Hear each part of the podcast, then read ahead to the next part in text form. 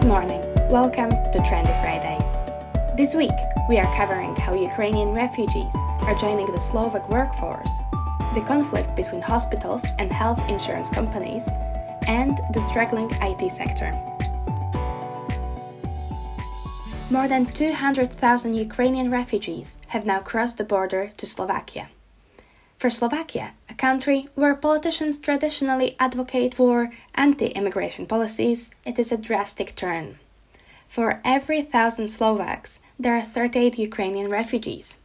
The ratio is higher only in Poland, where most refugees head, and the small country of Moldova.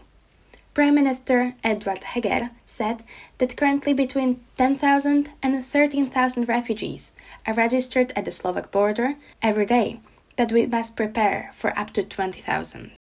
On Tuesday, the parliament passed a law regarding additional measures connected to the situation in Ukraine. Part of it outlines the sum that people receive for providing accommodation to the refugees. Based on the number of rooms provided, people can receive between 500 and 1250 euros a month. Many refugees coming to Slovakia are proficient in English and have higher level qualifications. According to the portal Profesia.sk, more than half of Ukrainian speakers applying for jobs have a university education. Most applicants are women who came to the country with their children, while their husbands had to stay behind. However, the infamous Slovak bureaucracy can hinder their employment. Getting proof of professional competence, university degree, or relevant experience can prove difficult and needs to be addressed within Lex Ukraine. Also, the Ministry of Foreign Affairs has moved the Slovak embassy from Kiev to Uzhgorod, Ukraine. With this move, Slovakia wants to show it remains present in Ukraine. Small and medium hospitals have still not agreed on a deal with insurance companies concerning the financing of healthcare in 2022. Hospitals are asking for more money from insurance companies due to higher energy prices and inflation. A spokesperson of the insurance company Union said there will be 282 million euros missing in the public health insurance system. The hospitals are considering withdrawing from the contracts with the General Health Insurance Company, meaning people insured there would only be treated in urgent cases. Unless hospital resources increase, dozens of hospitals might cancel their contract with all health insurance companies. The Slovak Medical Chamber believes that health insurance companies ought to convert the increased financing for the healthcare sector into higher payments for medical services. Otherwise, the quality and availability of these services might be reduced.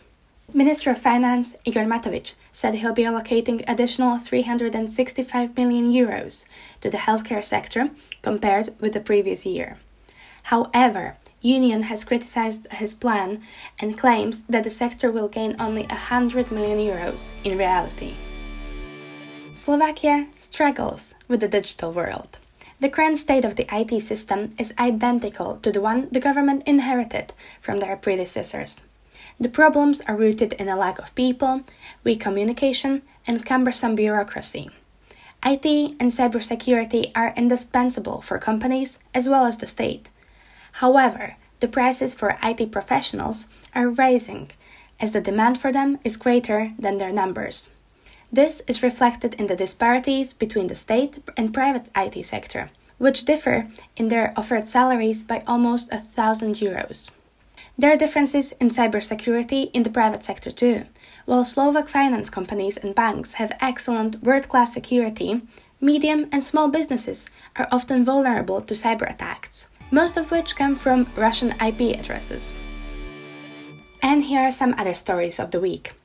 In the latest report on the state of democracy from the US non governmental organization Freedom House, Slovakia got 90 points out of 100, putting us ahead of the US and just behind the Czech Republic with 91 points.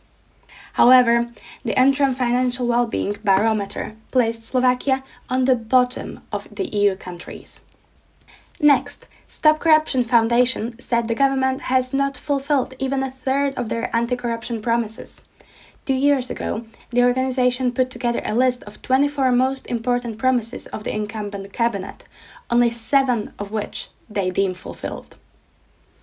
And finally, the National Bank of Slovakia has launched a calculator that tells their clients the actual price of their loan or the annual percentage rate of change, which serves for comparing the lucrativeness of different loans. And that is it for the week. Thank you for listening. My name is Simi Borowska, and I'll see you next week.